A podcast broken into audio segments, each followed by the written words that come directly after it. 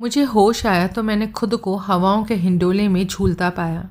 मैं फर्श पर ढेर था, लेकिन मेरा सर यूँ घूम रहा था कि मुझे लगता था कि मैं हवा में उड़ रहा था। बड़ी शिद्दत से मैं खुद पर काबू पाने की कोशिश करने लगा। इतना मेरी समझ में आ रहा था कि कोई मेरे फ्लैट में पहले से मौजूद था और मेरे एकाएक वहाँ पहुँच जाने पर जिसने खुलते दरवाजे की ओर से मेरे पर हमला कर दिया था। मैंने जबरन आँखें खोली और व्याकुल भाव से चारों तरफ़ निगाहें दौड़ाई। होश में आ रही आ जेंटलमैन कोई मेरे सर के करीब से बोला। दूसरा पहलू से कोई हंसा, फिर बोला, तगड़ा हो जा। बड़ी मेहनत से मैं उठकर बैठ पाया तो मुझे अपनी तरफ़ तनी गन की नाल दिखाई दी। गन? मेरी आँखें मिचमिचा कर मैंने फिर से देखा। बत्तीस कैलिबर की रिवॉल्वर गन वाला टिपिकल ओल्ड दिल्ली फेस ठिगना, मोटा, काइया, खतरनाक। कौन हो भाई? क्या चाहते हो? गन वाला हंसा। उसने नाल से मेरी कनपट्टी को टोका खुद चाहते हो या किसी और के जमूरे हो? अबे बेजे, पहले वाला बोला जमूरा बोल रिया तेरे को? साला ढक्कन, नाम क्यों लेता है? वो तो चलो गलती हुई मेरे से, लेकिन आगे किसी को नाम बोलने के वास्ते ये बचेगा तब ना। बस कर, काबू रख जबान पर, मेरे को बात करने दे इससे। हाँ भाई पहलवान। उसने गन से फिर मेरी कनपट्टी ठकपट ठकाई। टांग बहुत लंबी है ना तेरी? हम्म? कहीं भी जा फंसती है। छोटी करनी पड़ेगी। काट के घेरनी पड़ेगी। नहीं? मैं खामोश रहा। अभी क्या नाम सुना तूने? मैंने फिर जवाब ना दिया तो उसने नाल से मेरी कनपट्टी सेकी। मैं पीड़ा से बिलबिलाया। बड़ी मुश्किल से टिकी मेरी खोपड़ी, फिर घूमने लग गई। अबे जवाब दे रिया है कि नहीं दे रिया? नहीं सुना। मैं बड़ी मुश्किल से बोल पाया। सुना नहीं या भूल गया? भूल गया। याददाश्त बचपन से ख़राब है मेरी।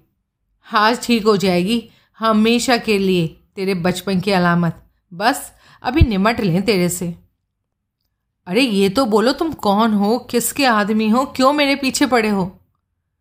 अबे, बिरजे सॉरी उस्ताद, ये तो सवाल पे सवाल कर रिया तू उसके जवाब देने को बोला, और ये सवाल कर रिया है। कहो तो उसकी जबान खींच दूँ? शागिर ठीक कह रिया गन वाला बोला।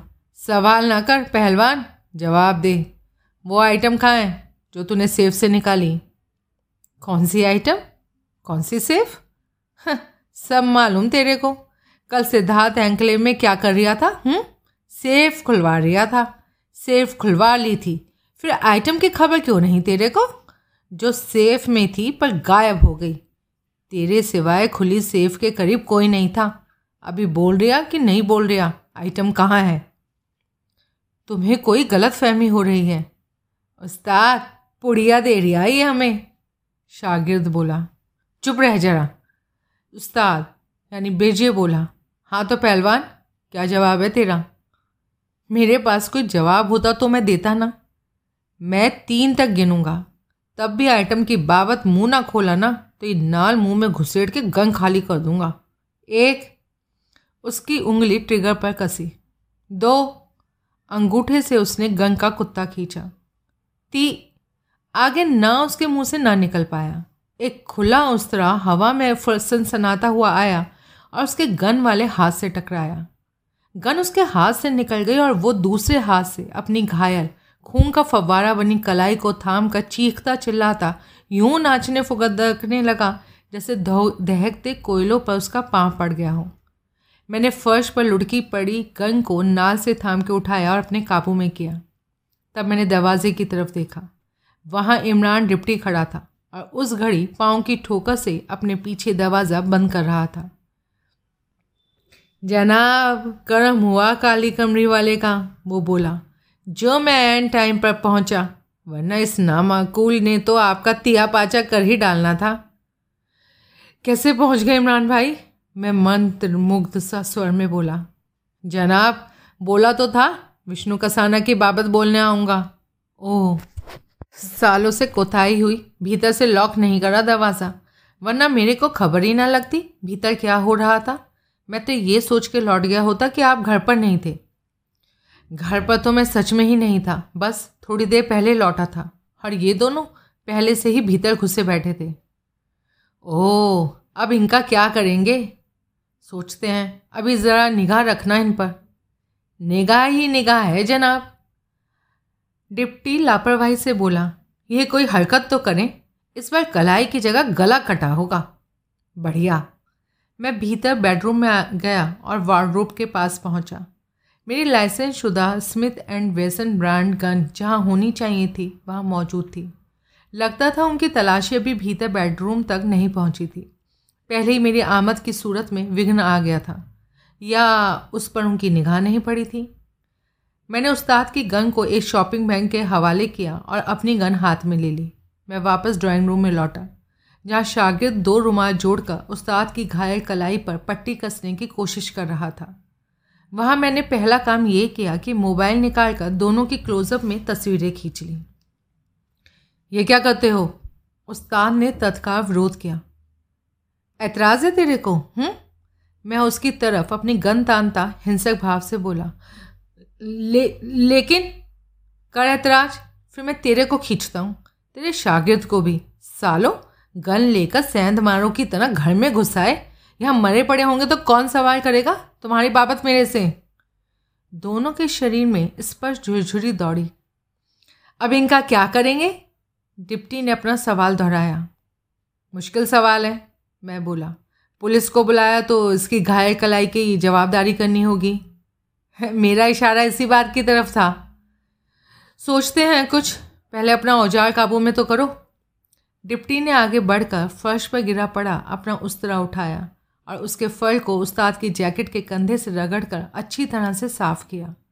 फिर उसने उसे दोहरा करके अपनी जेब के हवाले किया। मैं उन दोनों के सामने जा खड़ा हुआ। बेजे, मैं बोला, खून करने को आमादा बेजे? अब तेरा क्या होगा रे बेजे? उसने अपने सूखाए होठों पर जबान फेरी। पूरा नाम बोल और जोड़ीदार का भी। वो परे देखने लगा। कलाई कटी है तेरी? जल्दी कोई डॉक्टरी इमदाद ना हासिल हुई ना तो ब्लीडिंग से ही मर जाएगा। वो भयभीत नज़र दे, आने लगा। किसने भेजा बता? उसने जवाब ना दिया। सवाल करते वक्त जिन तरीक़ों को तू मेरे पर अजमा रहा था ना, वो मेरे को भी अजमाने आते हैं। देख, मैंने गन की नाल से उसकी कनपट्टी ठक ठकाई पहले से ही पीड़ा से बिलबिलाते उस्ताद की आँखों से आँसू छलक आए। दे जवाब। उसने मजबूती से इनकार में सहलाया मैं सच को जान लूँगा, कमीनो। मौके की नज़ाकत समझो। दोनों को मार दूँगा तो भी मेरे पर कोई हर्फ नहीं आएगा। मार दो, वो दृढ़ता से बोला। जान जाती है तो चली जाए। जबान नहीं खुलवा पाओगे। क्या कहने? मालिक के लिए ऐसी वफादारी? हाँ अमूमन कुत्तों में ही पाई जाती है।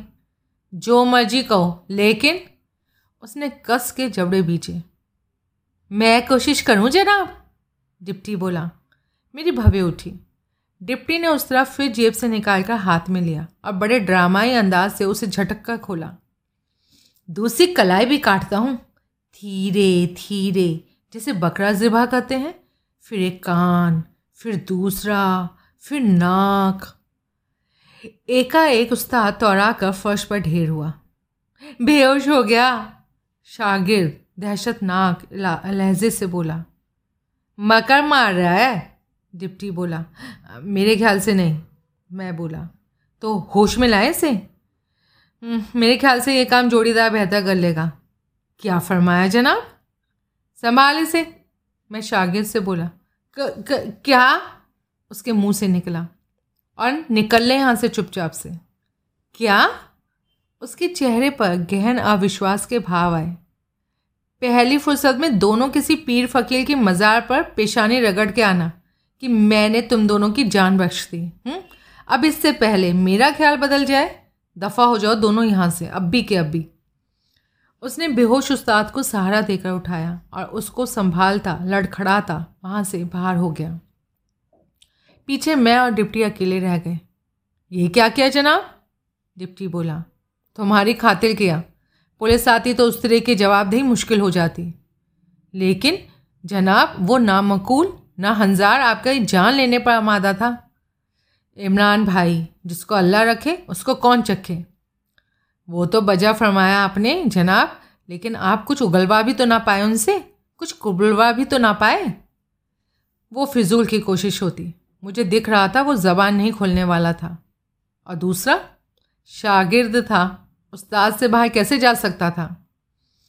हम्म लेकिन वो आइंदा आपसे बदला उतारने की कोशिश ज़रूर करेंगे। मुझे उम्मीद नहीं, वो किसी के पिट्ठू हैं केस क्लोज हो जाने के बाद उनकी ऐसी कोई कोशिश बेबानी होगी। और जाति दुश्मनी वो ऐसे शख्स से क्यों दिखाएँगे जिसने उनकी जान बख्शी थी? बात तो आपकी ठीक है, जनाब। उन्हें सिद्धार्थ एंकलेव वाली उस तिजोरी की खबर थी जो तुमने खोली थी। कैसे खबर थी उन्हें? हाँ बताइए। फ्लैट में घुसे बिना, उसको खंगाले बिना तो नहीं हो सकती थी। यानी मकतूला के फ्लैट की जो दुर्गत मैंने देखी थी, उसके लिए ये दोनों जिम्मेदार थे? एक तो यकीनन, उस्ताद तो यकीनन, जो कि तिजोरी के हवाले से मेरे से पूछ रहा था कि जो आइटम्स मैंने उसमें से निकाली थी, वो कहाँ थी? उसे ये भी मालूम था कि कल मैं सिद्धार्थ एंकले वाले फ्लैट में था और सेफ़ खुलवा रहा था।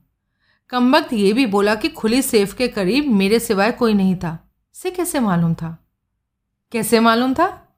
अरे भाई, मेरी बात ना दोहराओ, जवाब दो।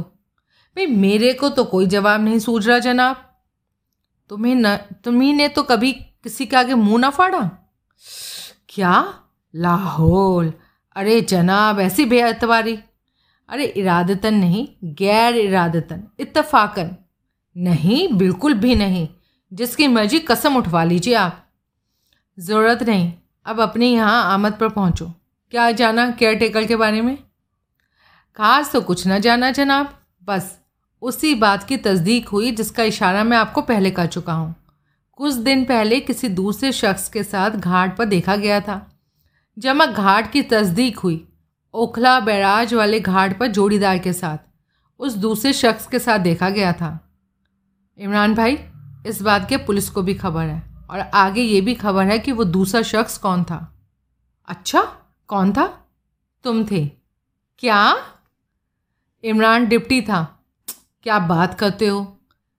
पुलिस को अपनी इस जानकारी पर पूरा एतबार है। और वो अब बड़ी शिद्दत से तुम्हारी तलाश कर रही है। अभी खामोश तलाश है। जो कामयाब ना हुई तो वारंट गिरफ्तारी जारी हो सकता है। अगला पॉइंट बुलेटिन जारी हो सकता है। इमरान भाई, मौजूदा हालात ऐसे बन गए हैं कि तुम्हें हिरासत में लिया जाना एन वक्त की बात है। आप तो मुझे डरा रहे हैं। अगर कोई गुनाह नहीं किया तो क्यों डरते हो? बेगुनाह हो तो खुद ही पेश हो जाओ और अपनी बाबत पुलिस की गलतफहमी दूर करो। हो ना बेगुनाह? उसने मजबूती से सहमति में सहलाया। तो मैं इंस्पेक्टर यादव को फ़ोन करता हूँ और उसको बोलता हूँ कि तुम यहाँ हो। अच्छा। बल्कि तुम खुद फ़ोन करो। अच्छा इंप्रेशन बैठेगा। ठीक है, बोलिए नंबर मैंने उसे इंस्पेक्टर यादव का मोबाइल नंबर बताया। उसने मेरे लैंडलाइन से कॉल लगाई। आदाब अर्ज़ करता हूँ, हजूर। कॉल लगी तो वो बोला, आपका खादिम इमरान डिप्टी बोल रहा हूँ। अभी मेरे को खबर लगी है कि आपको मेरी तलाश है। अब, जनाब, कैसे भी लगी बस लगी। खबर गलत है तो बोलिए, सही है तो बोलिए। सही है तो तलाश किस वास्ते? खादिम हाजिर होता है ना आपके हुजूर में? कल सुबह दस बजे। आपके ऑफ़िस में? हाँ हाँ पक्की हाजिरी भरूँगा। जी, फ़ौरन तो मुमकिन नहीं है। जनाब, बंदे की भी कुछ मसरूफियात होती हैं। जिनको नज़रअंदाज नहीं किया जा सकता। जनाब, कल सुबह ना हाजिर हूँ तो जो चोर की सज़ा, वो मेरी सज़ा? क्या फरमाया? वो सज़ा मैं काट चुका हूँ। ठीक है, सूली पर टांग दीजिएगा इस मतलब मरतबा, ताकि टंटा ही ख़त्म हो। खुदा हाफिज। उसने फ़ोन बंद किया और पेशानी पहुँचने लगा। क्या हुआ? मैं बोला, बहुत जालिम हाकिम है। मेरे नाम कल रात वाले कत्ल से भी जोड़ने की कोशिश कर रहा था। जबकि तुम्हारा तो उससे कोई वास्ता नहीं। दूर दूर तक का नहीं है। तो क्यों थे तुम वहाँ पर? उस वजह से नहीं था जो इंस्पेक्टर साहब सोच रहे थे, या शायद आप भी सोच रहे हैं। तो किस वजह से थे? वही जो जग ज़ाहिर थी। बेटी इंतकाल फरमा गई ना उनकी? मातमपुसी के लिए गया था। वाकिफ कैसे थे? तोशनीवाल साहब रियल इस्टेट के बिज़नेस में आना चाहते हैं। एक बिचौलिए के ज़रिए इस बिज़नेस के एक्सपर्ट के तौर पर मैंने अपने आप को पेश किया था। हो तुम एक्सपर्ट टॉप का तो नहीं लेकिन हूँ ठीक ठाक मकसद क्या था इसका? अरे बिज़नेस ही मकसद था मेरा और क्या था? दौलतमंद आदमी था उससे चार पैसे झाड़ लेने की उम्मीद थी इसलिए ताल्लुकात बना रहा था। हम्म, और जनाब इस सिलसिले में हौसला अफजा बात ये थी, इतने बड़े आदमी को पता नहीं मेरे में क्या भाग गया था। मुझे छूट देने लगा था, बाकायदा मुँह लगाने लगा था। अच्छा और इसलिए कल रात उसकी कोठी पर पहुँचे थे तुम? मुआज़ मेहमान की तरह जनाब, मेरी हैसियत देखी, औकात देखी, और फिर कल की उस हाज़िरी पर गौर फरमाइए। जहाँ तुम उसकी छूट और उसकी पर्सनालिटी को कैश कर रहे थे? यही समझ लीजिए। पुलिस की इस नई जानकारी के बारे में क्या कहते हो? कि घाट पर केयर टेकर के साथ तुम थे? कह नहीं चुका? फिर कहो, उनकी जानकारी गलत है। भीकू नाम के एक नाव वाले की सूरत में एक गवाह है उनके पास। गलत गवाह है। उसने तुम्हारा हुलिया बयान किया था। गलत बयान है। पुलिस को शिनाख्त पर एतबार है। गलत है पुलिस, और शिनाख्त भी गलत है। सब गलत है। सब कुछ गलत है। बस, एक तुम ही ठीक हो। इस मरतबा तो ऐसा ही है, जनाब। कल मिल रहा हूँ ना सख्त हाकिम से। यकीन दिला के मानूँगा उन्हें। मेरे बारे में मुगालता है। दिला लोगे? बिला शक। जनाब, जब कोई शक एक जगह नहीं होता ना तो दूसरी जगह होता है। मैं यकीन दिलाऊँगा ना इंस्पेक्टर साहब को कि मैं एक जगह नहीं, दूसरी जगह पर था। मैं घाट पर नहीं, कहीं और था। ओके, मैं दुआ करूँगा तुम्हारी कामयाबी की। शुक्रिया जनाब, इजाज़त दीजिए। तभी फ़ोन की घंटी बजी। मैंने लाइन पर यादव को पाया। वो यहाँ था? तुम्हारे पास? यादव का भड़का स्वर सुनाई दिया। कौन? तेरा डिप्टी और कौन? मेरा डिप्टी? बकवास मत कर, पहलियाँ नहीं कर मुझे मेरे साथ। कैसे जाना? पूछता है कैसे जाना? जैसे बड़ा मुश्किल काम था। अरे, उसकी कॉल के वक्त तेरी लैंडलाइन का नंबर आया था? नहीं आया था मेरे मोबाइल पर। ओह अब कहाँ है? चला गया। चला गया। रोका क्यों नहीं? भाई, पेशी का वादा करके ही तो गया। कल का। फ़ौरन पेशी का नहीं। नवाब की कुछ मसरूफियात हैं, जिनकी वजह से फ़ौरन पेश नहीं हो सकता। एक बार हाथ आ जाए सही। निकालता हूँ साले की मसरूफियात और नवाबी भी। बहरहाल, तूने बहुत गलत किया, कोहली। अब मुझे क्या पता था, उसकी कल सुबह की हाजिरी तुम्हें मंजूर नहीं थी। उसके फ़ोन कॉल के वक्त मुझे तो एक तरफ़ की बात सुनाई दे रही थी ना? आया क्यों था?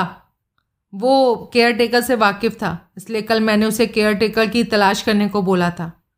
बताने आया तो था, अभी तक तो उसकी कोई खोज खबर नहीं मिल पाई थी। अच्छा? हाँ अभी कहाँ हो? मैं तो हॉस्पिटल में हूँ। कोहली, तूने डिप्टी को जान के निकाला ना, ताकि तेरी शाम तक होल्ड वाली बात कच्ची ना हो। बोल।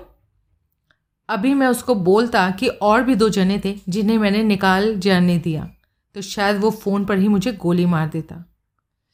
ऐसी कोई बात नहीं है, यादव साहब। प्रत्यक्षता मैं बोला, यकीन करो मेरा? नहीं करूँगा तो और क्या करूँगा? मौका तो हाथ से जाता रहा ना? अरे, मौके आते जाते रहते हैं। कोई नफ़ा, कोई नुकसान परमानेंट नहीं होता। बकवास ना कर, प्रवचन ना कर। और कुछ कहना है तो कह, नहीं तो बंद कर। कहना है, क्या?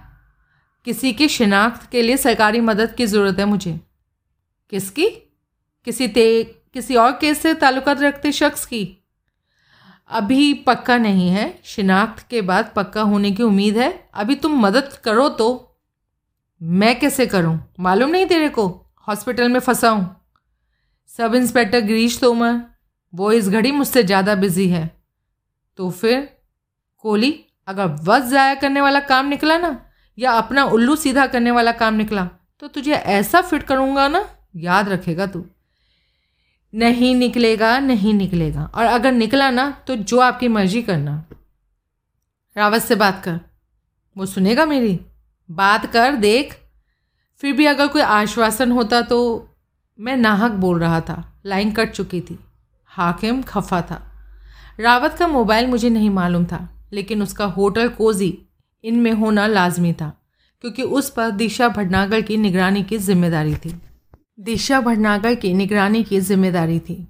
मैं कनॉट प्लेस पहुँचा। सब इंस्पेक्टर भूपत सिंह रावत मुझे होटल की पहली मंजिल पर स्थित रिसेप्शन पर बैठा टीवी देखता मिला। आओ भाई, तुम्हारा इंतज़ार कर रहा था। अच्छा इंस्पेक्टर साहब का फ़ोन आया ना, बोले, तुम्हें किसी की शिनाख्त के लिए पुलिस की मदद की ज़रूरत थी। ओह, आजकल साहब के बड़े सगे बने हुए हो? नहीं बना हुआ यार, बस यूँ समझो कि साहब की मेहरबानी की बेमौसम बसात हुई। बेमौसम बसात तो बस होती ही है, टिकती कहाँ है? हाँ ये मेहरबानी भी नहीं टिकने की। इसलिए जो हेल्प कर सकते हो ना प्लीज़ जल्दी कर दो। क्या चाहते हो? मैंने उसे पेपर बैग में मौजूद गन दिखाई। इससे दो वेरिफिकेशन चाहता हूँ, मैं बोला। एक तो इस पर किसकी उंगलियों के निशान हैं?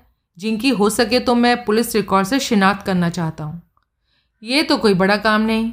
आजकल नोन क्रिमिनल्स का फिंगरप्रिंट्स रिकॉर्ड फुली कंप्यूटराइज्ड है। एक कमांड से हकीकत सामने आ जाएगी कि किसके फिंगरप्रिंट्स वाले का इस पर जो फिंगरप्रिंट्स है, इसका रिकॉर्ड है या नहीं? दूसरी बात, ये बत्तीस कैलिबर की गन है। दिख रहा है मुझे तो। तो तुम्हारे पास बत्तीस कैलिबर की बुलेट है ना, जो तुमने डियर पार्क में एक पिकनिक हट की दीवार में से खोद कर निकाली थी? तत्काल रावत संभल कर बैठ गया। वो गोली इस गन से निकली थी? अब ये तो बैलिस्टिक्स एक्सपर्ट्स ही पता लगा पाएगा। ये गन तुम्हारे पास कहाँ से आई? मैंने बताया। अरे तुम हथियार बंद थे ये उनकी गन भी तुम्हारे कब्जे में थी फिर भी उन्हें निकल जाने दिया। निकाय के कहीं नहीं जाने वाले नोन क्रिमिनल्स हुए तो पकड़े जाएँगे। हम्म, ज़रूरी पकड़े जाएँगे। अब तक दिल्ली में बैठे होंगे पता नहीं कहाँ के कहाँ पहुँच चुके होंगे। अरे रावत साहब अब इसे क्यों कलप रहे हो अपने साहब की तरह हम्म? पहले उनके खिलाफ कुछ साबित तो हो ले। हो नहीं चुका साबित। तुम्हारे लॉक्ड फ्लैट में घुसे, तुम पर हमला किया, तुम पर गन तानी। मौजूदा केस से ताल्लुक़ रखता कुछ साबित तो हो ले। तुमने गलत किया लेकिन। खैर, और बोलो, क्या है? मैंने मोबाइल में मौजूद उन दोनों की तस्वीरें रावत को दिखाई। हो हो तस्वीरें खींच ली? ये तो बड़ा काम किया। ये उस्ताद है, बिरजे नाम है। इसके दाएँ हाथ की कलाई बुरी तरह से जख्मी है और ये बात इसे पहचानवाएगी। अब ये ना पूछना कैसे जख्मी हुआ, क्यों हुआ? ये ये इसका शागिर्द है, नाम मुझे मालूम नहीं। ये पुलिस के रिकॉर्ड में हुए तो इनका तमाम कच्चा छिट्टा उजागर हो जाएगा। और ना हुए तो? तो किस्मत? तो इनकी शक्ल की तस्वीरों का ही आसरा होगा इनकी तलाश में? हेडक्वार्टर जाना होगा। तुम्हारे सब कामों का वहीं होना मुमकिन है। ठीक है? कहाँ ठीक है? मैं यहाँ खास ड्यूटी पर हूँ। ड्यूटी छोड़कर नहीं जा सकता। अरे इंस्पेक्टर साहब ने कहा ना कि जा सकते हो।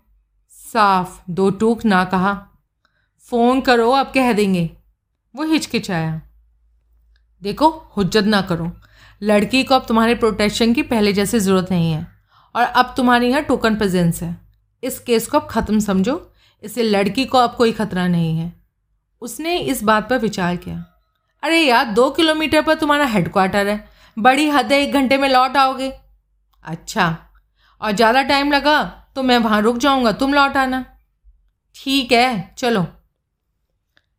हेडक्वार्टर्स पर एक्सपर्ट्स की पड़ताल से जो नतीजे सामने आए, वो बाकायदा मेरी पसंद के निकले। मसलन डियर पार्क वाली गोली उसी गन से चलाई गई थी, जो कि मैंने एसआई रावत को सौंपी थी। गन पर से उसका सीरियल नंबर रेती से घिसकर मिटा दिया गया हुआ था। इसलिए उसकी ओनरशिप की पड़ताल मुमकिन नहीं रही थी। गन पर से उठाए गए स्पष्ट फिंगरप्रिंट्स का मैच पुलिस के रिकॉर्ड में मिला था, जिसके अनुसार वो फिंगरप्रिंट्स ब्रिजलाल नाम के एक नोन क्रिमिनल के थे। मेरे मोबाइल में मौजूदा दोनों तस्वीरों में से एक उस्ताद की, ब्रिजे की, ब्रिजलाल की थी। दूसरी तस्वीर पुलिस की गैलरी में नहीं थी, लेकिन एक हवलदार ने उसे ब्रिजलाल के जोड़ीदार रोशन रामपुरी के तौर पर पहचान लिया था।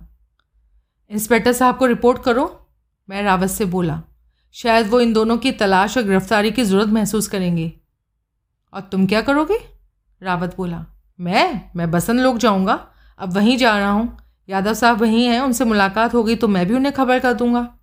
ठीक है। मेरे मोबाइल वाली तस्वीरों का यहाँ कंप्यूटर पुल आउट निकाला गया था। मुझे इसकी कॉपी मिल सकती है? हाँ अभी मालूम करता हूँ। उसने मुझे दो तस्वीरों की कलर प्रिंटर से निकाली कॉपी लाकर दी। वस्तुतः मैंने वसन लोक का रुख न किया। मैं भीका जी कामा प्लेस पहुँचा। तोशनीवाल एंटरप्राइजेस का ऑफ़िस बंद था। बंद प्रवेश द्वार पर एक नोटिस लगा था, जिस पर दर्ज था the office is close for indefinite time due to bereavement in C M D's family यानी सी एम डी के परिवार में मातम हुआ होने की वजह से ऑफ़िस अनिश्चित काल के लिए बंद था। उसी कॉम्प्लेक्स में माथुर ग्रुप ऑफ़ इंडस्ट्रीज़ का ऑफ़िस था। मैं वहाँ पहुँचा। सुधीर कोहली रिसेप्शन पर मैं बोला यूनिवर्सल इन्वेस्टिगेशंस कल शाम को पूछा था कहाँ से बोल रहा हूँ क्या बनाता हूँ? याद आया? यस मिस्टर कोहली व्यवसाय सुलभ तत्पर और गंभीर स्वर में रिसेप्शनिस्ट बोली हाँ बोलते मुँह दुखता था। हम्म, माथुर साहब से मिलना है कॉन्फ्रेंस में है। कब फारिग होंगे? अभी तो बस शुरू हुई है बहुत टाइम लगेगा। घंटों में तो नहीं लगेगा। लग सकता है इवन लगेगा। आई सी एक्चुअली मेरा काम माथुर साहब की प्राइवेट सेक्रेटरी से दो मिनट की मुलाकात से भी हो सकता है। आप पी एस साहिबा की क्या पोजीशन है? वो भी कॉन्फ्रेंस में बिज़ी हैं? नहीं। तो मैं उनसे ऑफ़िस में नहीं है बाहर गई हैं किसी पर्सनल काम से। कब लौटेंगी? दो घंटे को बोल के गई हैं जल्दी भी लौट सकती हैं। ठीक है लौट के आता हूँ। उसने जवाब ना दिया। हम्म, साली मिजाज दिखा रही थी। बात करते एहसान कर रही थी। मेरा जातीय तजुर्बा था कि बड़े कॉरपोरेट ऑफ़िस में फ्रंट ऑफ़िस का स्टाफ बड़ा मधुरभाषी होता था और आगंतुकों का स्वागत मधुर मुस्कुराहट से वेलकम मुस्कुराहट से करने का आदि होता था। ऐसा ट्रेंड है ट्रेंड है। ज़रूर मेरे मुँह को बीच लगी थी, जो मुझे वो ट्रीटमेंट हासिल नहीं हुआ था। मैं वसन लोक, होली एंजल पहुँचा। वहाँ लॉबी में इंक्वायरी पर ही मुझे ये गुड न्यूज़ मिल गई कि पॉइजन केस शिव मंगल तोशनीवाल को रेगुलर रूम में शिफ्ट किया जा चुका था। मैंने रूम के बाबत दरियाफ्त किया और फिर उधर का रुख लिया। दूसरी मंजिल पर मैंने लिफ्ट से बाहर कदम रखा ही था कि तोशनीवाल के रूम का दरवाज़ा खुला और पहियों वाला स्ट्रेचर धकेलता हुआ ऑर्डरली वहाँ से बाहर निकला। स्ट्रेचर एक सफ़ेद चादर से ढका हुआ था और साफ़ पता चलता था कि चादर के नीचे कोई था। स्ट्रेचर के पीठ पीछे पीछे, अत्यंत गंभीर मुद्रा में डॉक्टर शुक्ला ने कमरे से बाहर कदम रखा। वहाँ फिज़ा भारी थी। साफ़ लगता था कि कोई गंभीर घटना घटित हुई थी। मैं लपक कर करीब पहुँचा। क्या हुआ है, मिस्टर तोशनीवाल हद है दीदा दिलेरी की। क्या होगा इस मुल्क का? डॉक्टर शुक्ला असहाय भाव से गर्दन हिलाता हुआ बोल रहा था। क्या हुआ? दिन दहाड़े भरे पूरे हॉस्पिटल में कत्ल की कोशिश हुई। कोशिश? कोशिश बोला? हाँ भाई, बच गए मिस्टर तोशनीवाल ईश्वर की कृपा से। तो तो उस स्ट्रेचर पर उनका कुत्ता था जो चॉकलेट खा के मरा। कुत्ता? चॉकलेट तबीयत सुधरते ही मिस्टर तोशनीवाल अपने कुत्ते को याद करने लगे थे, जो कि गुड साइन था। फर्दर साइकोलॉजिकल एडवांटेज के लिए कुत्ते को यहाँ मंगवाया गया। मिस्टर तोशनीवाल बहुत खुश हुए। साढ़े तीन बजे के करीब कुरियर उनके लिए फूलों का बुके और चॉकलेट का बॉक्स लेकर आया। बुके पर गेटवेल सूंग का कार्ड लगा था, इसलिए सहज ही सोच लिया गया कि किसी वेलविशर ने भेजा था। मिस्टर तोशनीवाल सुना है चॉकलेट्स पसंद करते हैं, उन्होंने बॉक्स खोला और यह अच्छा इतफाक हुआ कि चॉकलेट पहले खुद खाने की जगह उन्होंने कुत्ते को खिलाई। कुत्ता ढेर हो गया तो पता लगा कि चॉकलेट में जहर था। जहर की शिनाख्त हुई? हाँ स्ट्रिकनिन तोबा। बाल बाल बचे मिस्टर तोशनीवाल? चॉकलेट पहले खुद खाते और फिर कुत्ते को खिलाते? डॉक्टर के शरीर ने पत्थर झुरझुरी ली। वैसे अब कैसे हैं मिस्टर तोशनीवाल? पहले से बेहतर हैं इम्प्रूव कर रहे हैं, लेकिन फिर भी अभी उन्हें ज़्यादा डिस्टर्ब करने की उम्मीद मतलब मैं इजाज़त नहीं दूँगा। इंस्पेक्टर साहब, भीतर हैं और तुम्हारे आने से पहले ही वहाँ पहुँच चुके हैं। मैंने कमरे में कदम रखा। यादव मुझे तोशनी वाल के सराहने खड़े मिला। मैं उसके करीब पहुँचा। बड़ी वादात होते होते बची, फिर धीरे से बोला। जवाब देने से पहले यादव मेरे साथ बेड से परे कमरे के कोने में सरक के आया। मालूम पड़ गया? यादव संजीदा लहजे में बोला। एन तुम्हारी नाक के नीचे? नाक यहाँ नहीं थी यार, वो झुंझलाया। एकाएक कहीं जाना पड़ गया और वो कुरियर मेरे पीछे से आया। उसकी बाबत मालूम पड़ा कि फर्जी था। कुरियर था ही नहीं। बुके और चॉकलेट बॉक्स यहाँ डिलीवर करके गया तो कोई डॉकेट साइन ना कराया। कोई पीओडी साइन नहीं कराई। कहीं किसी भेजने वाले का कोई नाम पता दर्ज ही नहीं था? दर्ज नहीं था या फर्जी था? हाँ दर्ज ही नहीं था। कमाल है। सामान किसी ने रिसीव किया या यूँ ही पेशेंट के सराहने रख के चला गया। रिसीव किया ना, एक नर्स ने रिसीव किया। वो कहती है उसने पूछा भी था कोई साइन वाइन नहीं कराने. आ, बोला कि नहीं कराने? नर्स कहाँ है? अभी यहीं थी नर्सिंग स्टेशन पर होगी। क्यों? देखें ज़रा। लेकिन क्यों? अरे आओ तो सही। तीव्र अनिच्छा का प्रदर्शन करता वो मेरे साथ चला। हम बाहर गलियारे में आए और आगे गलियारे के मध्य में स्थित नर्सिंग स्टेशन पर पहुँचे। नर्स वहाँ मौजूद थी। पूछने पर मालूम हुआ उसका नाम रोजीना था। वो कुरियर? मैं बोला, जो मिस्टर तोशनीवाल के लिए बुके और चॉकलेट आया, वो तुमने रिसीव किया? नर्स ने सशंक भाव से इंस्पेक्टर की तरफ़ देखा। यादव ने सहमति में सर हिलाकर उसे जवाब देने के लिए प्रेरित किया। किया ना? नर्स बोली। बट फनी कुरियर कोई डॉकेट साइन नहीं करवाया, कोई पीओडी एंडोज करने को ना बोला। उसकी सूरत ठीक से देखी थी? देखी ना? फनी बिहेव करता था तो देखा ना? करो I don't understand what did he look like हो दैट उसने जो हुलिया बयान किया, उससे मेरे जहन में फ़ौरन घंटी बजाई। मैंने अपने हालिया पोजीशन दोनों कंप्यूटर प्रिंट्स जेब से निकाले और शागिर्द का फ़ोटो उसे दिखाया। He was the man print पर निगाह पड़ते ही नर्स उत्तेजित भाव से बोली he was the man indeed I can recognise him from a mile Yadav ने तस्वीर मेरे हाथ से झपटी। फट जाएगी। तुम्हारे रिकॉर्ड में है? इसे छीनने की क्या ज़रूरत है? कौन है ये? रोशन रामपुरी नाम है इसका। ब्रजलाल नाम के एक दूसरे बैट करेक्टर का जोड़ीदार है, यानी शागिर्द है। क्या किस्सा है ये? यहाँ से हटो, बताता हूँ। मैंने नर्स को थैंक यू बोला और हम वापस तोशनीवाल के कमरे के दरवाजे पर पहुँचे। अब बताओ, यादव उतावले स्वर में बोला जो ड्रामा मेरे फ्लैट पर हुआ था, उसे मैंने सविस्तार दोहराया। अरे, उन्हें रोका क्यों नहीं? यादव कलपता सा बोला। जिसे जान से जाने की परवाह ना हो, उसे गन दिखा के नहीं रोका जा सकता, मैं बोला। टांग में गोली मारता, लंगड़ा करता सालों को। फिर अभी भी मैं वहीं होता। गोली गलत किया तूने। उस साले तिजोरी तोड़ तिजोरी तोड़ की खातिर अव्वल तो गलत नहीं किया। किया तो ऐसे ना किया जिसे दुरुस्त ना किया जा सकता हो। उसने शक की भावना से मेरी तरफ़ देखा। तुम्हारे महकमे ने उनकी तलाश शुरू कर भी दी है। आज की तारीख बदलने से पहले काबू में ना हो तो बोलना, और ना हुए तो? तो पुलिस की छवि बनाने के लिए सारे गुनाह मैं अपने सर ले लूँगा कन्फेस कर लूँगा, सारे कत्ल मैंने किए हैं। बकवास ना कर, सरकार का हुक्म सर माथे पर। ड्रामा भी मत कर। मैं खामोश रहा। तो ये दोनों जमूर एक कातिल के लिए काम कर रहे थे। वो तो अब ज़ाहिर है, और ये भी ज़ाहिर है कि सिद्धार्थ एंक्लेव में मकतूला सपना टाहिलियानी के फ्लैट में तलाशी के सिलसिले में जो उत्पात मचाया था ना, वो भी इन्होंने मचाया था। ये साले छटे हुए बदमाश, इन्हें अनाड़ी नौसिखिया कैसे कहा जा सकता है? क्या मतलब? मकतूला सपना टिहालियानी के फ्लैट पर वहाँ की दुर्गत देखकर कल जो खुद कहा था, वो भूल गया? क्या? क्या कहा था? वाकई भूल गया। अरे कहा नहीं था? घुसपैठिया कोई अनाड़ी था नौ सीखिया था, वरना इतनी दुर्गत हुई होती। ओह, लगता है याद आ गया। अब तब मेरा ज़ोर बतौर कातिल, बतौर घुसपैठिया शामली तोशनीवाल पर था, क्योंकि एक औरत का ऐसे कामों में अनाड़ी, नौसिखिया होना समझ में आता है। अब जबकि उसका भी कत्ल हो गया है तो वो तो घुसपैठिया वाला वाले इल्ज़ाम से बड़ी हो गई। अब क्या कहता है तू? मैंने तुरंत उत्तर ना दिया। मैंने उस नुक्ते पर गंभीर विचार किया। यादव साहब? फिर मैं बोला, जो मैंने पहले कहा था, वो भी गलत नहीं था। और ये भी गलत नहीं है कि ब्रिजलाल रोशन रामपुरी की उस्ताद शागिर्द की जोड़ी को अनाड़ी नौसिखिया नहीं कहा जा सकता।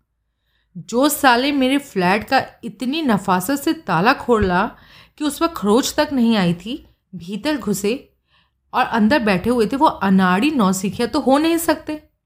फिर फिर इसका एक ही मतलब है। क्या? तलाशी किसी और ने ली और अपनी नाकामी को आगे ट्रांसफ़र किया। ये भी बताया कि वहाँ एक तिजोरी थी जो कि आसानी से खोली नहीं जा सकती थी और ये कि तलाश की आइटम उस तिजोरी में बंद हो सकती थी। तब तक उन जमीरों ने टेक ओवर जिन्हें खबर थी, तिजोरी खोली जा चुकी थी। मेरी मौजूदगी में खोली जा चुकी थी। मैं तिजोरी खोलने वाले के साथ यहाँ वहाँ अकेला था इसलिए मैंने मैंने बकौल उनके आइटम वहाँ से निकाली हो सकती थी। इसलिए वो दोनों मेरे फ्लैट में घुसे थे और उस आइटम को तलाश कर रहे थे जबकि मैं ऊपर से पहुँच गया था।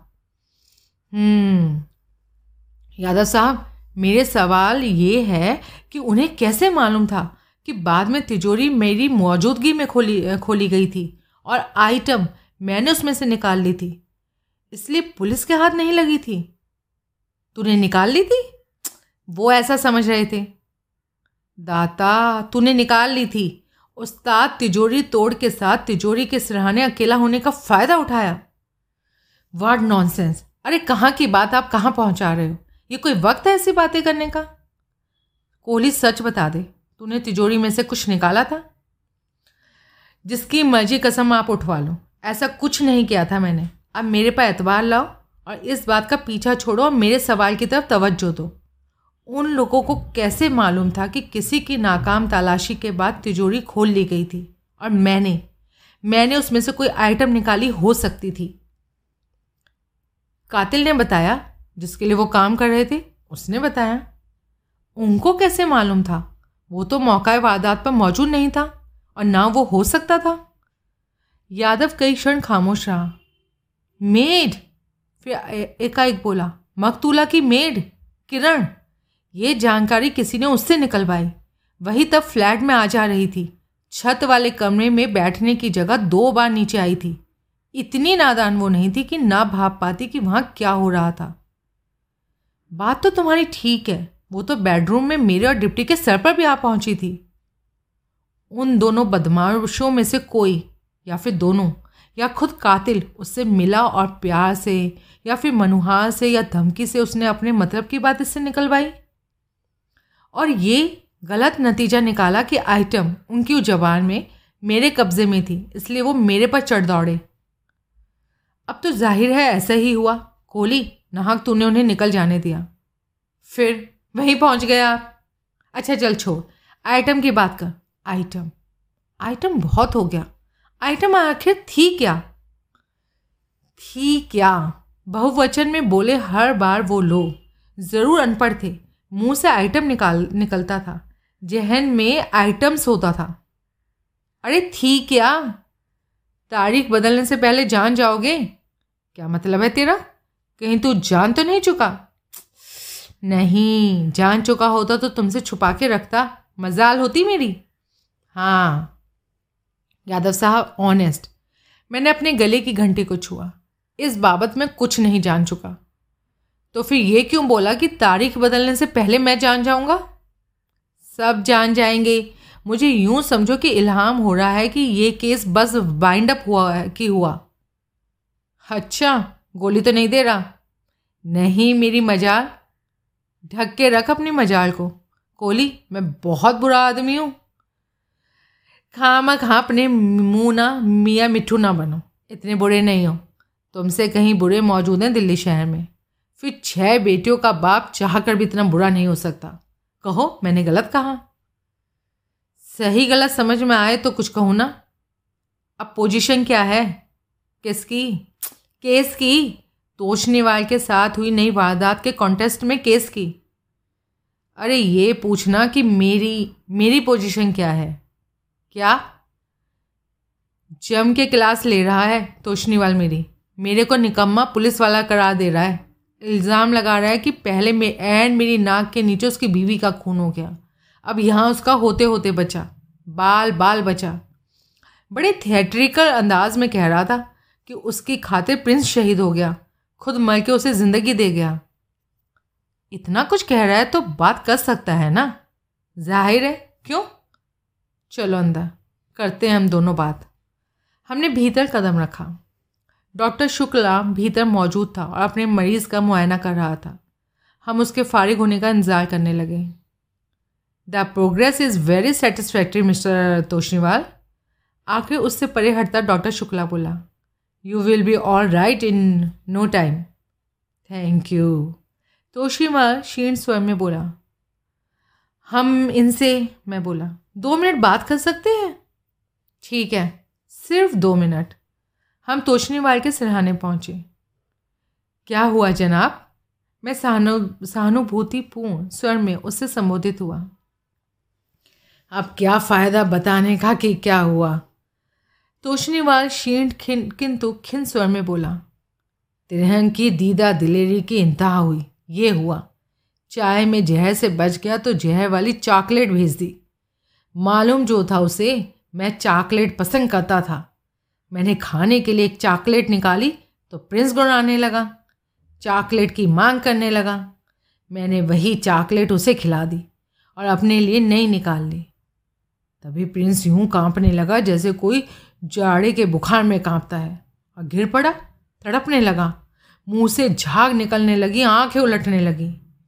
मेरे प्राण काँप गए। मैंने चॉकलेट परे फेंकी और नर्स के लिए घंटी बजाने लगा। लगातार बजती घंटी की वजह से नर्स दौड़ी आई और पीछे पीछे दो ऑर्डर लिए आए। फिर डॉक्टर शुक्ला आए। God god. उसने शरीर, उसके शरीर ने ज़ोर से झुझुरी ली। प्रिंस की जान चली गई ताकि मेरी जान बच जाती। God god. उसकी आँखें भर आई। दैट विल बी एनफ हमारे पीछे से डॉक्टर शुक्ला बोला, यादव ने सहमति में सर हिलाया। मैंने चॉकलेट बॉक्स का मुआयना किया, उस पर स्टिकर लगा था। मार्बर डिपार्टमेंट स्टोर बसंत कुंज मैं बसंत कुंज पहुँचा। मार्बर डिपार्टमेंट स्टोर से वहाँ हर कोई वाकिफ़ था। वो कोई बहुत बड़ा स्टोर नहीं था। वहाँ कन्फेक्शनरी और मेडिसिन का अलग काउंटर था। मैं वहाँ पहुँचा। एक अधेड़ व्यक्ति काउंटर की पल्ली तरफ़ से मेरे सामने पहुँचा। चॉकलेट्स मैं बोला। ब्लैक पैशंस एक किलो का बॉक्स उसे सहमति में सर हिलाया और एन वैसा बॉक्स पेश किया जैसा मैं अस्पताल में देख कर आया था। कीमत? फिफ्टीन हंड्रेड रुपीज़ सेल्समैन बोला। इतनी महँगी चॉकलेट हर कोई तो नहीं खरीदता होगा। खरीदते हैं सर लेकिन किलो का बॉक्स हर कोई नहीं खरीदता। हम्म, आपने हाल में किलो का बॉक्स कब बेचा? आप क्यों पूछ रहे हैं? जवाब दो, मैं डिटेक्टिव हूँ। उसके चेहरे पर संदेह के भाव आए। मैंने उसे अपना आई कार्ड की झलक दिखाई। मुझे कई बार तजुर्बा हो चुका था कि उस एक्शन से ही आम लोग बाग मुतमिन हो जाते थे और सहज ही समझ लेते थे कि मैं पुलिस के महकमे से था। उसके चेहरे से भी तत्काल संदेह के भाव छटे और सम्मान के भाव आए। जी, कल शाम को, वो बोला। शाम को किस वक्त? सूरज डूबने के बाद, अंधेरा हो जाने के बाद, काफ़ी बाद। टाइम बोलो भाई। कस्टमर की आमद का टाइम क्लॉक करके कौन रखता है सर ठीक है, लेकिन जब वो कस्टमर ख़ास कस्टमर ख़ास कम डिमांड वाली आइटम का कस्टमर तुम्हें याद आ गया है तो टाइम का कोई तो अंदाज़ा तुम्हें होना चाहिए या नहीं? उसने हिचकिचाते हुए सहमति में सर हिलाया। वो अंदाज़ा ही बोलो। उसके माथे पर बल पड़े। कई क्षण वो खामोश रहा। सात से आठ। फिर बोला, जिस कस्टमर ने ब्लैक पैशन का एक किलो का डब्बा खरीदा, वो कल शाम सात और आठ के बीच यहाँ था? हाँ यही बोला मैंने। सुना मैंने। मर्द या औरत? मर्द। कैसा? कैसा क्या मतलब? देखने में कैसा था? हुलिया, कदकार, शक्ल, सूरत बयान करो। जी ठिगना था। चेहरे पर तरह तरह के खरोचों के निशान थे और एक बाह में कोई नुक्स था। कैसा नुक्स? टेढ़ी थी, मुड़ी हुई थी, दूसरी बाह से थोड़ी छोटी थी। छोटी कौन सी थी? दाई या बाई? दाई। और? लंगड़ा के चलता था। पहले कभी उस शख्स को देखा? नहीं। पहले तो कभी नहीं देखा था, लेकिन लेकिन क्या? उसका कद काट एक और शख्स से मिलता था, जो कि अक्सर यहाँ आता है। कोई फ़र्क था तो बस ये था कि उसके चेहरे पर खरोचों के निशान नहीं थे। कैसे भी खरोच या कोई निशान नहीं था। उसकी बाह में या चाल में भी कोई नुक्स नहीं था। कौन? नाम नहीं मालूम। आखिरी बार स्टोर में उसे कब देखा था? दो दिन पहले। ठीक से याद है? हाँ वजह है ठीक से याद होने की। तब वो सीधा इसी काउंटर पर पहुँचा था और सिंगल आइटम खरीद कर चला गया था। सिंगल आइटम क्या? चूहा मारने की दवा। कल शाम वाले नुचे हुए चेहरे, लंगड़ी टांग और टेढ़ी बाह वाले ग्राहक की तरफ़ मेरी खास तवज्जो इसलिए भी गई थी कि उसने भी वही दवा खरीदी थी। रेड पॉइजन हाँ। स्ट्रिकनिन ये मुझे नहीं मालूम। मुझे बात को तरीके से समझने दो। कल शाम सात और आठ बजे के बीच यहाँ पहुँचे खास शक्ल सूरत वाले जिस ग्राहक ने ब्लैक पैशन चॉकलेट का एक किलो का पैक खरीदा था उसी ने तभी चूहे मारने की दवा भी खरीदी थी। हाँ। क्या हाँ? चॉकलेट्स के साथ साथ रेड पॉइजन भी बेचते हो? वो केमिस्ट शॉप की आइटम है। केमिस्ट शॉप दाएँ बाजू है, लेकिन ये काउंटर साझा है। कल शाम वाला डिफॉर्म कस्टमर जब यहाँ आया था, तब केमिस्ट शॉप का सेल्समैन बाई चांस यहाँ नहीं था। तब ब्लैक पेशन के किलो के डब्बे के बाद मैंने ही उसे रेड पॉइजन का पैकेट निकाल कर दे दिया था। लेके आओ। क्या? पैकेट? वो वो तो वो तो वो ले गया। अरे, वो नहीं, वैसा पैकेट है या नहीं? है तो लेके आओ ना भाई। उसने पैकेट लाकर काउंटर पर रखा। वो एन वैसा पैकेट था जैसा पिछली रात देवीलाल के कमरे की अलमारी के टॉप शेल्फ पर से बरामद हुआ था। इस पर मैं बोला रेड पॉइजन के नीचे स्ट्रिक्निन लिखा तो है? हाँ लिखा है, लेकिन मैंने ध्यान नहीं दिया था। ये घातक जहर है। साहब, जहर की बाबत मुझे मालूम है, लेकिन मैं नाम से बेखबर था। मुश्किल स्पेलिंग्स वाला वर्ड है ना? मेरे से प्रोनाउंस नहीं होता। जब मालूम है ये जहर है तो ये भी मालूम होना चाहिए कि इसका कोई बेजा इस्तेमाल हो सकता है। मालूम है, सर, सावधानी बरतते हैं हम। क्या? क्या सावधानी बरतते हो? कस्टमर से कैश मीमो पर साइन कराते हैं और नाम और मोबाइल नंबर लिखवाते हैं। कल लिखवाया था? हाँ बिल्कुल। दो दिन पहले भी। वो पढ़ी देखने लगा। जवाब दो, वो वो क्या है कि दो दिन पहले वाला नो कस्टमर ना नोन था। अक्सर यहाँ आता था। इसलिए उसे रूटीन से बरी कर दिया। उससे परचेज पर साइन नहीं कराए। ना नाम और ना मोबाइल नंबर लिखवाया। हूँ ये ये रूटीन हमारी खुद की है, कोई सरकारी फरमान नहीं है। जिस ग्राहक को हम पहचानते हैं, उसके लिए रूटीन को हम नज़रअंदाज कर सकते हैं। दिस इज़ हाईली इरेगुलर खाम खा जब ऐसा कोई सरकारी नियम या हुक्म ही नहीं है तो? ठीक है ठीक है। कल शाम वाले कस्टमर के बारे में क्या कहते हो? वो तो नोन कस्टमर नहीं था? या था। नहीं था सर इसलिए उससे कैश मेमो पर साइन कराए गए थे और नाम और मोबाइल नंबर लिखवाया गया था। गुड यहाँ बिल कैसे बनाते हो? कंप्यूटर से या बिल बुक पर? दोनों तरह से सर कल प्रिंट डाउन प्रिंटर डाउन था, इसलिए बिल बिल बुक पर बनवाया था।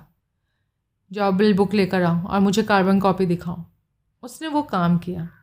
फिर बिल बुक को एक जगह से खोलकर मेरे सामने रखा। कार्बन कॉपी पर कस्टमर का नाम, उसके हस्ताक्षरों के नीचे कैपिटल लेटर्स में विष्णु कसाना दर्ज था। मैं मोबाइल निकालकर उस पेज की तस्वीर खींचने लगा। फ़ोटोकॉपी मिल सकती है, सेल्समैन बोला। फ़ोटोकॉपियर यहीं है। फिर क्या बात है? शुक्रिया, पहले कबूल करो। और वो कॉपी बनाकर ले आया। बाहर आकर मैंने यादव का मोबाइल बजाया। कोई जवाब ना मिला। फ़ोन स्विच ऑफ़ तो नहीं था, शायद म्यूट पर था। घंटी की उसे खबर नहीं लगी थी। मैंने उसके माथा सब इंस्पेक्टर ग्रीश तोमर को कॉल लगाई। तत्काल उत्तर मेरा सुधीर कोहली बोल रहा हूँ। कहाँ हूँ? अपने इंस्पेक्टर साहब के साथ तो नहीं थे? ओखला में हूँ। वहाँ कैसे पहुँच गए? जमुना से विष्णु कसाना की लाश बरामद हुई है। बैराज के गेट से अटकी मिली। अरे, कब? अभी दो घंटे पहले। कैसे मरा? पता लगेगा, लेकिन लाश की हालत से ये अभी मालूम है कि कब मरा। अच्छा कब मरा चार पाँच दिन हो गए जान पड़ता है। कैसे हो सकता है ये? अभी परसों रात तो वो साक्षात तोशनीवाल फार्म पर मौजूद था जहाँ उसके मालिक की बेटी की लाश बरामद की थी। अब ये सब राधव साहब से डिस्कस करना। हम्म, अच्छी राय है यही करता हूँ। वस्तुतः मैंने भीकाजी कामा प्लेस का रुक किया जहाँ सूरज भान कपूर की कॉन्फ्रेंस ख़त्म हो चुकी हो सकती थी। या फिर दो घंटे के लिए बाहर गई उनकी प्राइवेट सेक्रेटरी लौट आई हो सकती थी।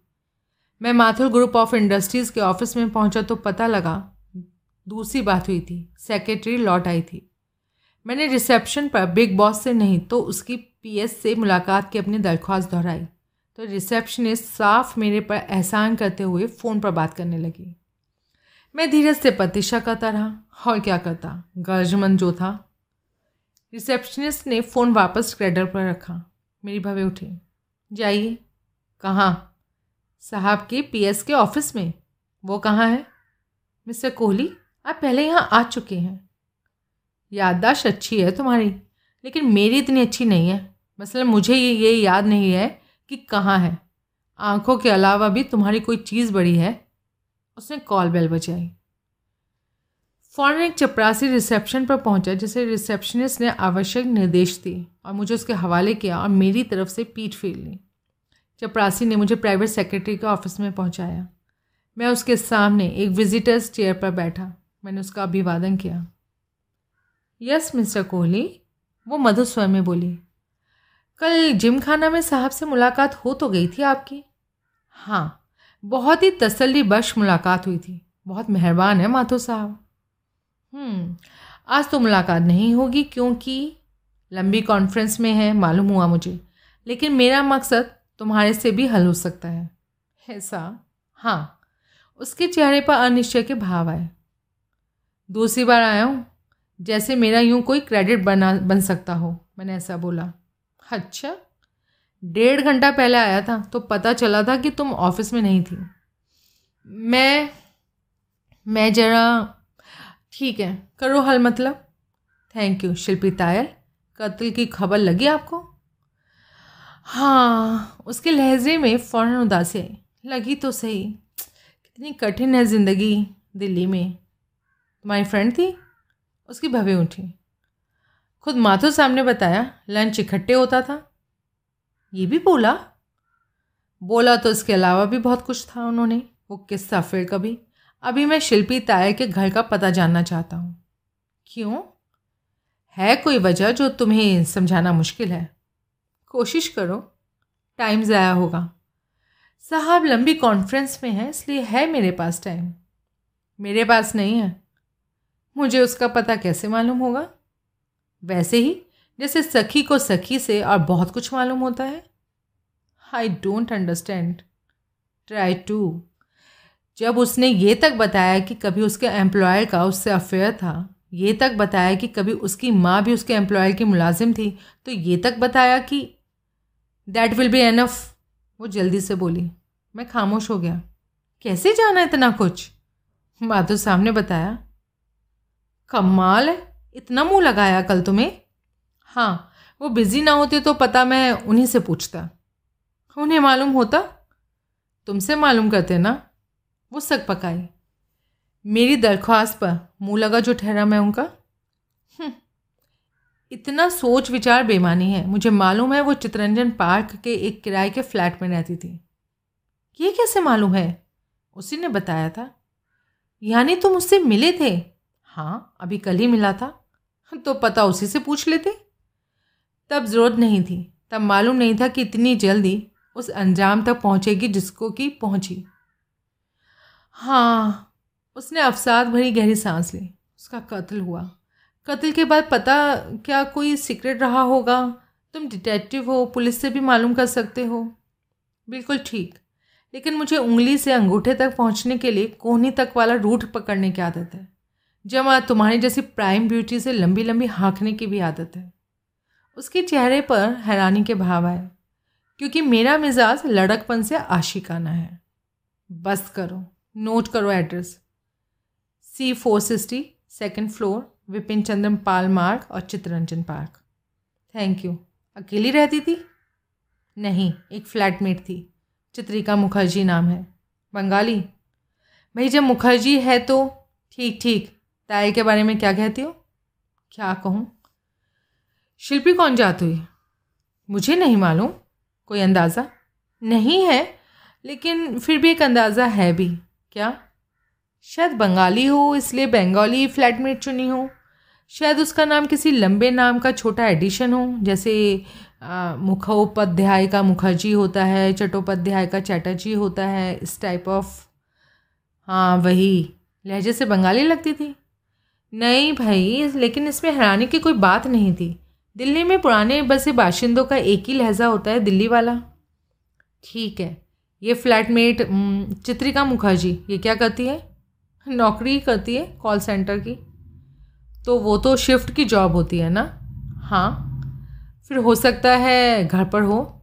हाँ हो सकता है। ट्राई करके देख लो। राय का शुक्रिया, मैम।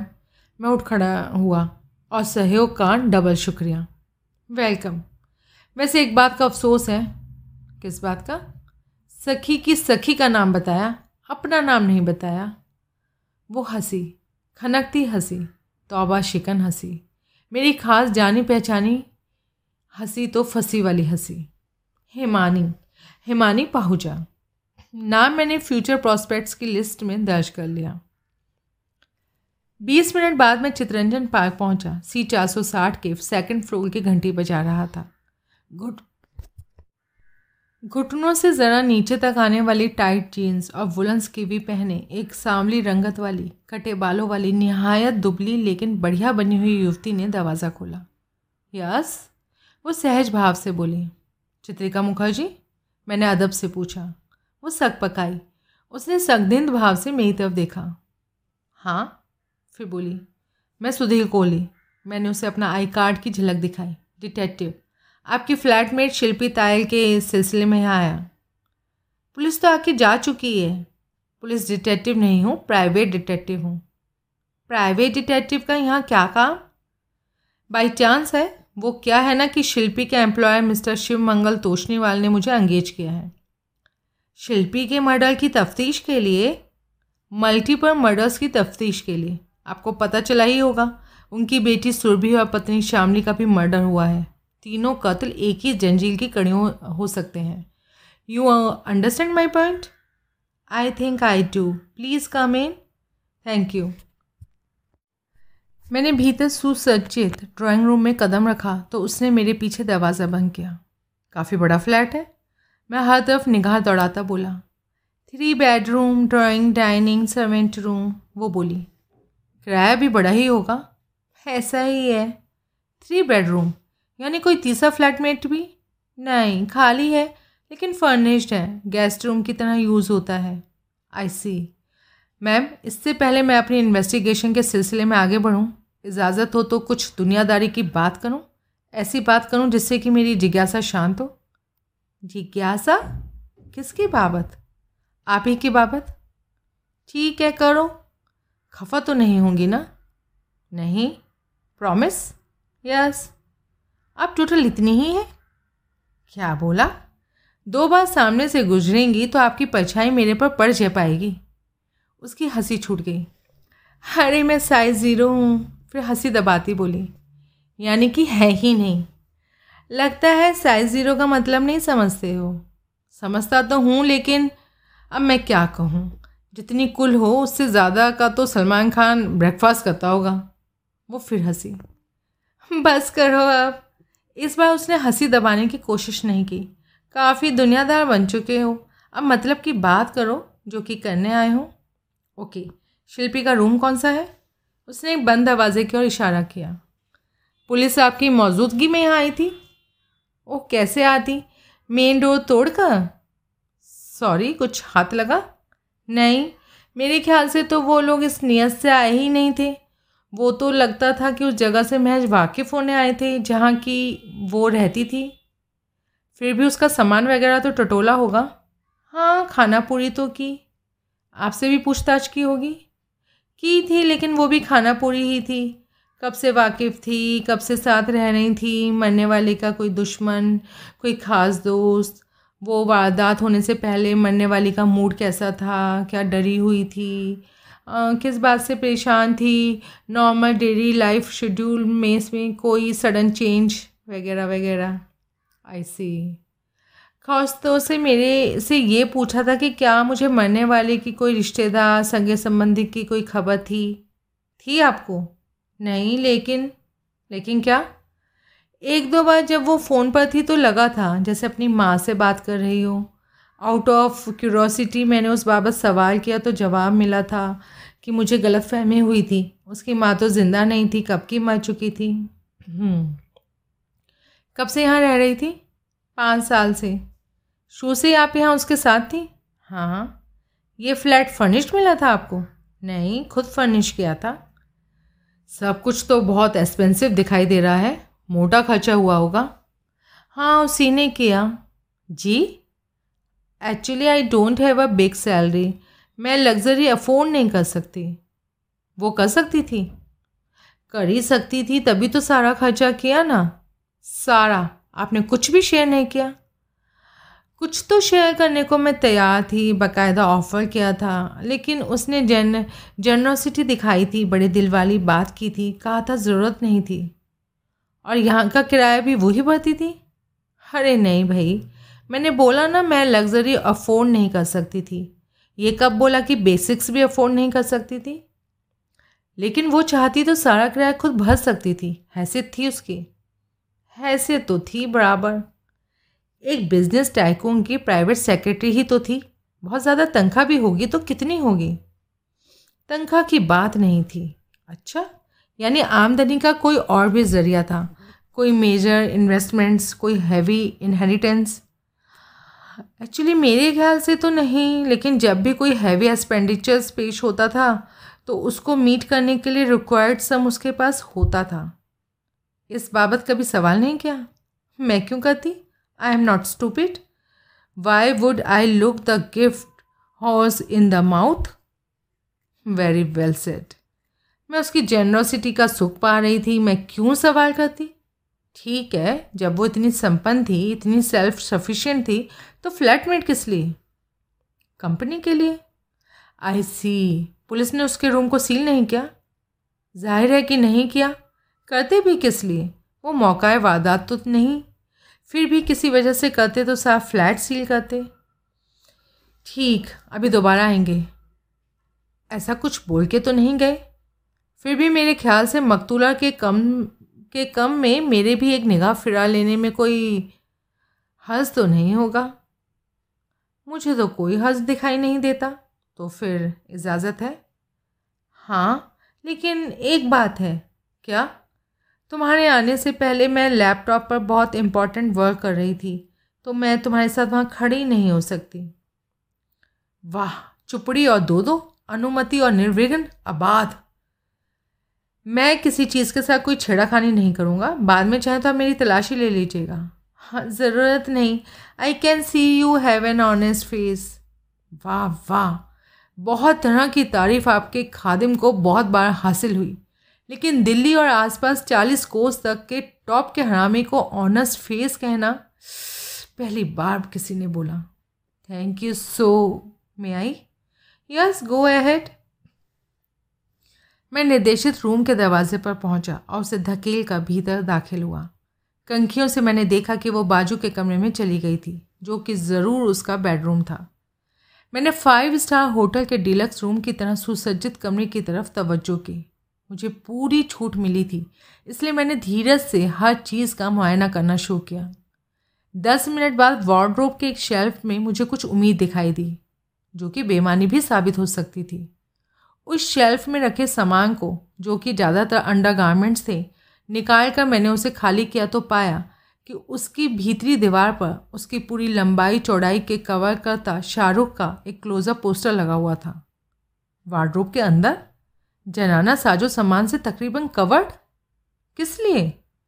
मकतूला शाहरुख शाहरुख की फ़ैन थी तो उसे बेडरूम में किसी प्रोमिनेंट जगह पर लगाती। मैंने पोस्टर को टटोला बोर्ड को कई बार, कई जगह ठकठकाया नतीजा सिफर। फिर मुझे एहसास हुआ कि पोस्टर बोर्ड पर पेस्टेड नहीं था। खाली चारों तरफ़ से सेलो टेप से बोर्ड पर चिपकाया गया हुआ था। नाजायज़ हरकत थी, लेकिन मैंने पोस्टर को वहाँ से हटाने का फ़ैसला किया।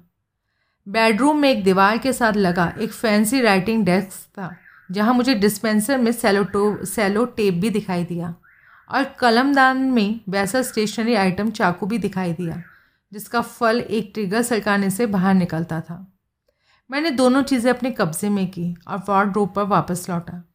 मैंने चाकू का फल एक इंच बाहर निकाला और उसकी तीखी नोक से, सावधानी से, पोस्टर के चारों किनारों पर फेरा तो सेलोटोप सेलो टेप कटता चला गया और पोस्टर दीवार से अलग हो गया।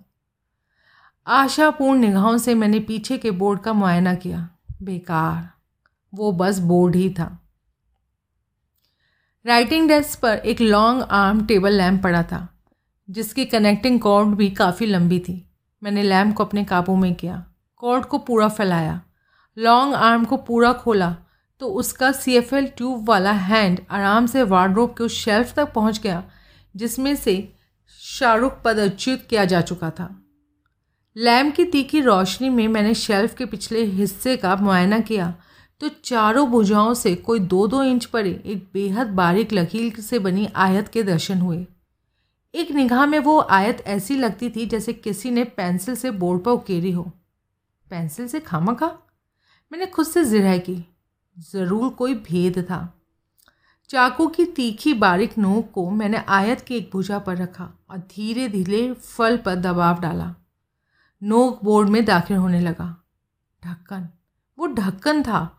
वैसे ही बोर्ड का जैसे से वार्ड्रोब बनी थी और जो इतनी चतुराई से फिट किया गया था कि वार्ड्रोब के भीतर के अंधेरे में नहीं दिखाई देने वाला था।